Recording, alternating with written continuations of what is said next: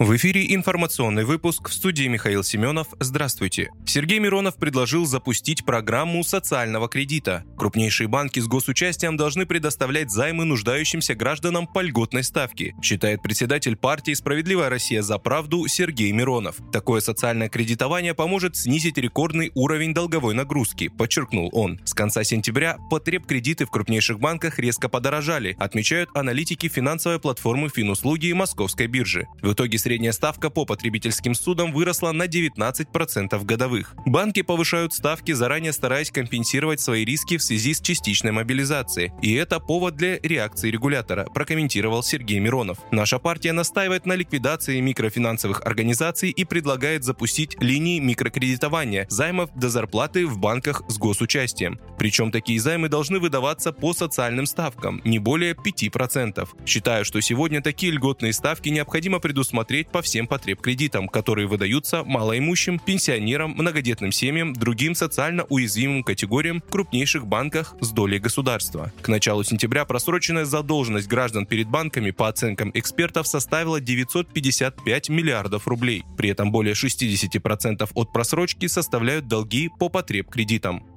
Власти Киева сообщили о взрывах в центре города. Украинские СМИ утром в понедельник сообщили о взрывах в Киеве, где объявлена воздушная тревога. Мэр украинской столицы Виталий Кличко сообщил о взрыве в Шевченковском районе в центре города. Позже он заявил о втором взрыве там же. Ранее воздушная тревога была объявлена в Киеве, Киевской области, а также еще в семи регионах Украины. Также сообщалось о пожарах на инфраструктурных объектах в Николаеве.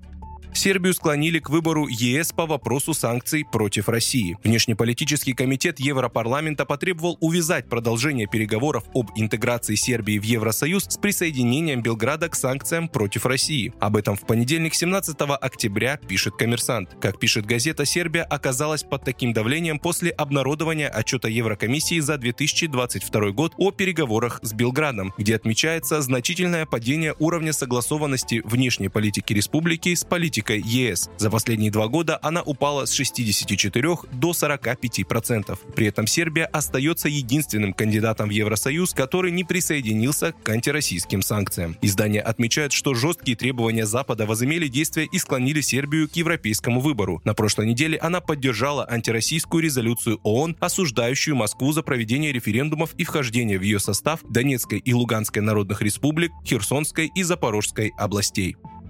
Суд в Москве арестовал троих фигурантов по делу о теракте на Крымском мосту. Басманный суд Москвы арестовал Александра Былина, Олега Антипова и Дмитрия Тяжелых, обвиняемых по уголовному делу о теракте на Крымском мосту. Об этом сообщили в понедельник в пресс-службе суда. Суд постановил избрать им меру пресечения в виде заключения под стражу до 8 декабря, сказали в пресс-службе. Напомню, утром 8 октября на Крымском мосту был подорван грузовик, в результате чего загорелись цистерны соседнего грузового поезда. Погибли 4 человека, обрушились два пролета автомобильной части моста, идущей в сторону полуострова. Вы слушали информационный выпуск. Оставайтесь на справедливом радио.